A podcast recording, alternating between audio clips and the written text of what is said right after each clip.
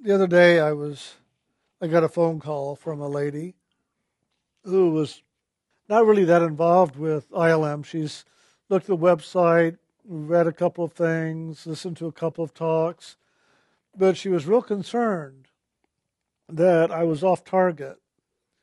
And before she got real involved with ILM, she wanted to know um, about some things. And the one thing she wanted to know was how are we trying to change the world?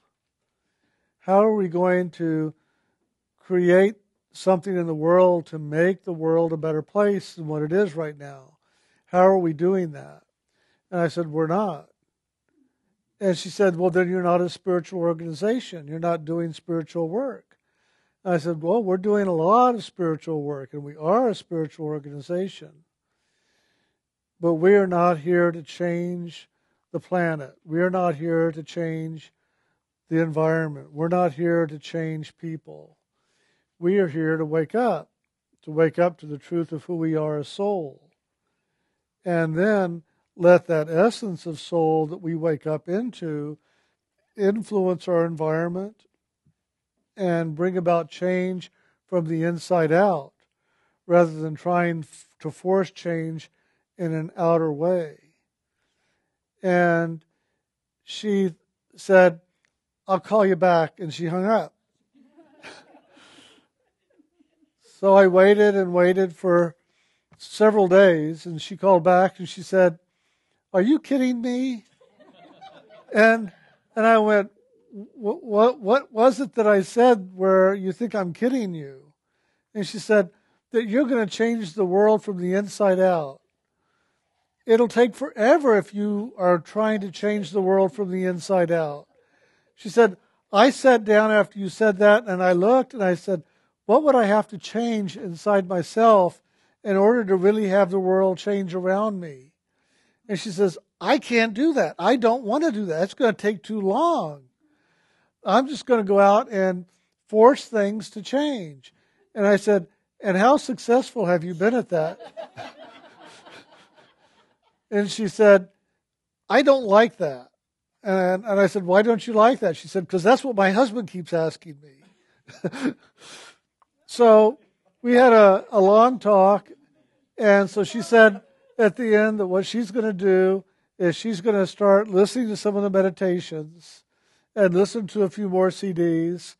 And she may come and try us out.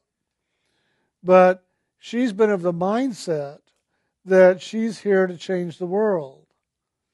Well, that's the temptation that the world will put before us.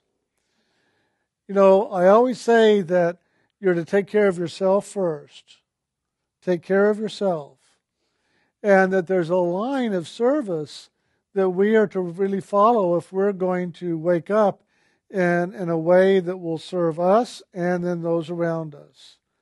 And that line of service is God first, then ourselves, then our family, starting out with our mate, our children, our extended family, and then out into the friends, and then to the world. Well, I explained that to her a little bit. And she said, Yeah, but I, I, I went to church. I started going to church.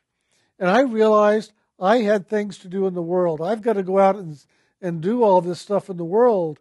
And so I've made doing that work in the world first. And I said, And is it working? She said, Well, not really. I mean, people aren't getting it. And I don't understand why they don't understand what I'm talking about and why they don't want to join me in this. And I said, Maybe because it's not in alignment. And that's what oftentimes people do.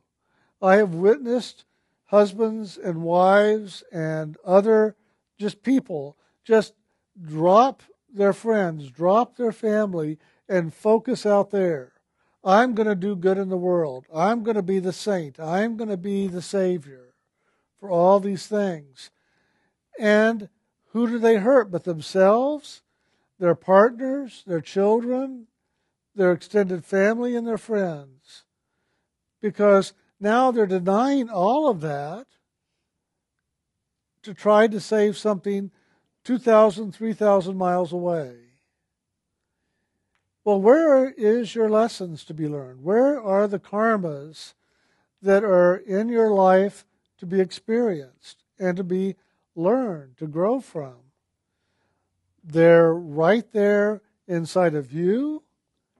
They're right there with your mate, with your children, with your extended family, and with your friends. It's in that immediate environment where our lessons are. And if we don't learn those lessons first, how are we ever going to be able to go out and help others to learn theirs, to learn, to grow? So pay attention. What are you putting first? And if it's not God first, stop and look and see why. And what are you putting in place of God first? And if you're not putting yourself as second, what are you placing in there as second other than yourself? And if it isn't your mate, third, what are you putting there? And if you don't have a mate, then it would go out to your family, your extended family. So look and see what is your line of service? What is your line of attention and awakening into the soul that you are, into the divine that you are, and living that divinity from the inside out? It has to be lived first on the inside. And that's done by meditation and by waking up and by taking responsibility for your thoughts, your feelings, your actions, your reactions. Guess what? That's your karma. That's your lessons. That's what we're here to learn. And then you begin to live that out into the world. If you go out into the world to do all that first and haven't done it within yourself, you're not really going to succeed. You're not really going to go very far with it. Do you know that Mother Teresa, when she went out into the world to do her service, she was very devoted. She became a nun based on inner experience that she had in her prayers as a young person. And she became a nun, hoping to fulfill what that loving was inside of her and bring it out into the world. But by the time she was in her 50s and her 60s and working with the people in India and working with the dying and the ill, she got pretty discouraged. And she kept doing it because she felt that that's a mission that God had given her to do. But in doing that, she lost touch with the inner focus. She lost touch with that divine flow of loving that was the spark of inspiration for her to do that work. And she had not developed it enough in her to really live it fully, to be able to carry it into her work. And I have known a couple of people that were very close to her who said that in the end she was quite angry. And she really doubted sometimes whether she was really doing what she was really meant to do. And she had a Hindu ask her, Are you living the truth of yourself first? Which is the same as what I'm saying. Your truth of yourself is God. Are you living the truth of yourself first? She was asked. And she said, No, I lost sight of that a long time ago because I've made other people more important than me. That's a key statement. Don't make other people more important than you. Never make other people more important than you. The moment you do that is the moment you lose sight of your own truth, your own purpose, and the opportunity for you to grow and become the divine, the loving that you are. and then it can be miserable. But if you are in touch with that divine in you, if you're in touch with your loving, if you're in touch with all of that, you know your purpose. You're living your purpose. And the loving is your purpose. Then you live from the inside out. Then you do radiate that loving out into the world and begin to transform that which is around you. I remember years ago when I was in San Antonio and I was talking about this kind of a subject. A lady came out and she said, "Well, how far out can I radiate it? Will it will it will it go out six feet? Will it go through my whole house?" I said, "It's not measurable. It's you can't measure it in that way. You just be the loving and let the loving go out and do the work with you and for you." And I said, the way you'll know it is you'll see it in your family. You'll see it in that extended family around you. And that loving will begin to transform your environment. And people will respond to you differently. They will act with you differently. And rather than being in reaction with you or you with them, you'll find a new way of being. That's how you know you're living it. And there is no measurement to how your loving is going to go out, how intense it is, how weak it is, how far it reaches out. Loving has no limits. It's only if we limit it that it's limited. So I say, don't put a focus on what you want the loving to do. Don't direct it. Don't put a qualification on it, and definitely don't put a limitation on it. Well, I wanted to go to my brother, but not his wife. You know, please, not his wife. Just I, don't let her feel the loving. I don't want to have a relationship with her. I've heard things like that. And I'm just kind of going, oh my goodness. God's looking down there just laughing. so just let the loving be. Let the loving move. And you'll know where you need to be. You'll know what you need to be doing. But it probably isn't what you think it is. It's probably something very simple, very, very simple. I have found that the greatest way I have influenced my environment is by smiling at people, just smiling. The other day I was coming out of Randall's after shopping, and this lady was coming in, and I had my cart, and I realized I didn't need it. And so I picked up my bags and I turned the cart around and I said, Here you go. And she looked at me like, What?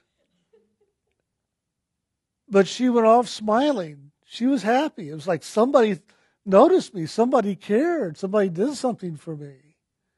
And that's all people want. And that's all we need to do. It's just the little things. I remember when I was in high school, and I used to love going on the weekends to the mall. I used to teach ballroom dancing at a at a, a storefront in in one of the malls in San Antonio. And I'd go and I'd sit out and watch people walk by and, and I'd just smile. I'd just smile at people. And that some people would look at me like, Do I know you? and walk on. But then others would smile back. And then later I'd see them again and they'd smile at me and would smile again. And it it it's surprising how just the littlest thing can bring joy to people.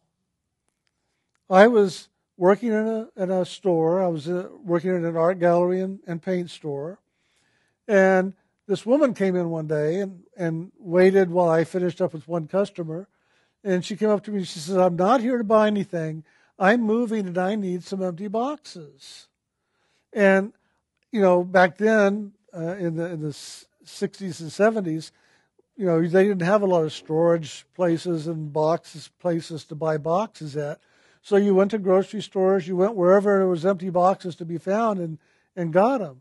So she came in and I said, well, let me go back and see what I can find. I said, I doubt there's very many, but I'll see. Well, I got back there and sure enough, I mean, there weren't very many at all to be throwing out. And so I went around the store and I was emptying out cans of paint and stacking them where they had been stored in boxes.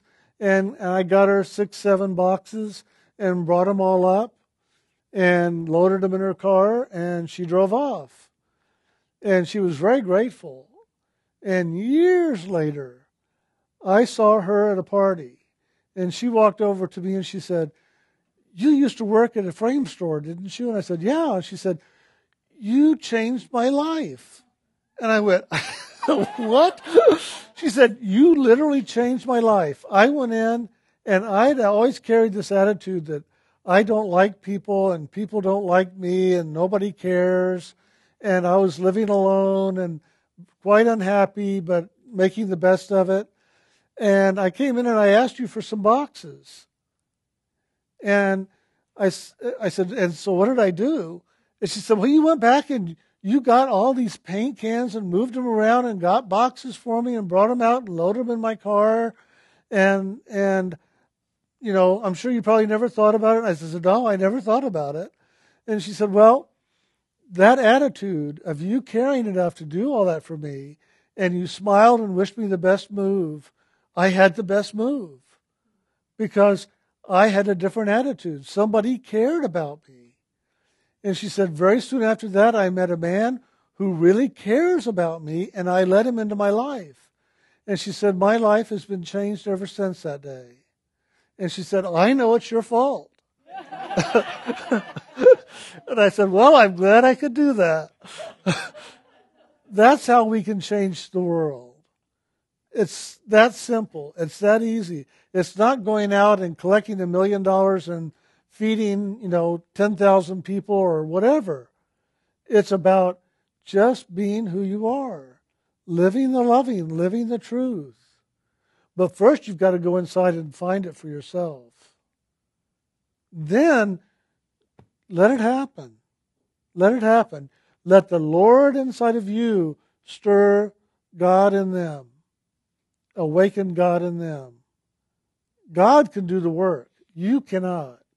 I can't go and shake you into awakening, but the divine in me can instill in you the desire, the want, the knowing that it's there for you.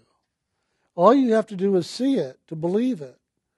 And you've seen it and you've believed it, and therefore you're doing it. You're doing the meditation, you're doing the inner work, you're taking care of yourself more than you might have otherwise been doing, and you're living with awareness. And you're not going out into the world trying to change it, unless, of course, you are. but if that was really the case, I don't think you'd be here today. I think you'd be on the street corner somewhere. so just pay attention. You're probably having a greater influence on the world than you could ever imagine. But the one thing I'll say is in this too is you're never going to change the world. And nobody is ever going to change the world. The world is the world. It is a part of the physical, illusionary, imaginational creation. And it has a purpose to serve. And it's going to continue serving that purpose of teaching us, of awakening us to certain levels that it can bring us awake to. And it's ever going to be doing the same thing over and over and over until it has no more energy to run on. And that'll come about someday. But right now, it's teaching us all lessons. And the lessons that are being taught today are the lessons that were taught 10,000 years ago. And more than likely, we were there then. and I just hope and pray that from 10,000 years from now, you won't be here doing it again. that you will have learned them and gone on. There's a lot of other places to go, a lot of other lessons to experience, a lot of other things to fulfill, and a lot of better places to be than this one. I can promise you that. So, do the meditation, do the inner work, do the LAF, loving, accepting, and forgiving of yourself and of others. But believe me, do it for yourself first, and the work is done. When you really do love, accept, and forgive yourself, there's not much else to do with other people. There's not much else to do with the world. It's all inside of you. The lesson, the learning, the fulfillment of it is all inside of you. It's not with the other person. We like to blame the other. It's all their fault. If it wasn't for them, I'd be happy right now. Well, then go tell them about it and see if they don't tell you the same thing about you.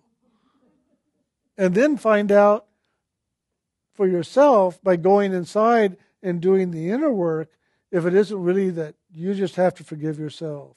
You just have to love and accept yourself just as you are. I remember when I was seven, eight, nine years old, and this minister at a Methodist church, St. Mark's Methodist Church, I remember so well in San Antonio. And I was sitting there in the church listening to him preach. And he was saying how we have to do good in the world in order for good to be done in us. And oh my God, that didn't sound right. It just hurt. It really hurt hearing him say that. And he went on for quite a while preaching about it. And I went up to him and I said to him, I said, Do you really believe what you just said today, you know, in church? And he goes, I wouldn't say it if I didn't believe it. And I said, And are you living it? And he says, I wouldn't have said it if I wasn't living it. And I said, So how does it feel to live what you're saying? And he says, It's the hardest work I've ever done, but I'm really trying to make it work. And I said, Is there another way you could do it? He goes, If somebody could tell me how to do it differently, I would do it because this is hard.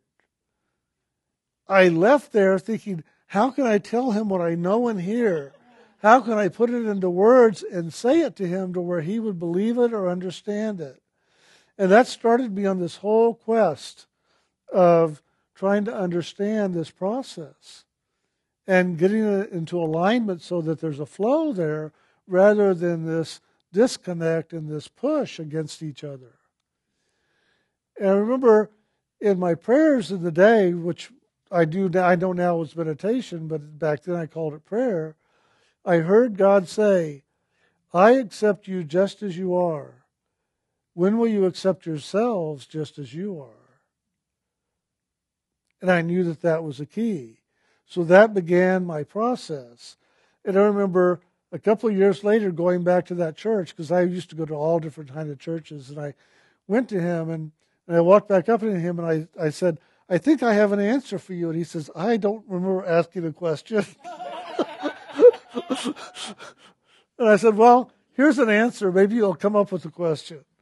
I said, God accepts us just as we are, doesn't he? And he goes, Well, I, I would hope so. I would pray so. And I said, Well, I know so.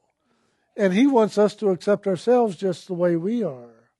And he goes, No, no, no, there's we can't do that because we're sinners and we can't accept ourselves as sinners and continue living as sinners. And I said, but what if we're not sinners? What if we're truly divine, truly spiritual, truly loving? What if we're that? And we could accept that about ourselves. He said, no, we're sinners and we're always going to be sinners. And I walked away thinking, okay, well, now I know that I don't need to spend my time doing this. and that's where I realized I don't need to change the world. I don't need to change other people. I don't have to convince anybody of anything.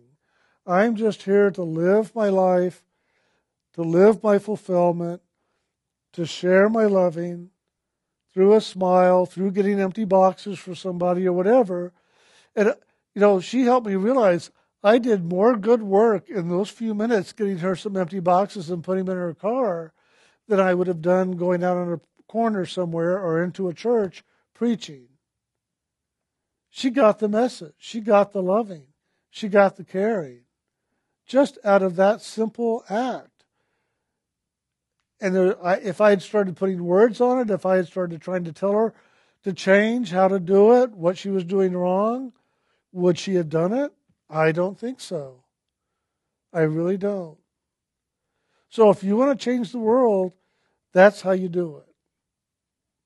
Love, accept, and forgive yourself, and do your meditation, and let the soul in you wake up and have dominion here, and then let that loving just radiate out however it's going to do.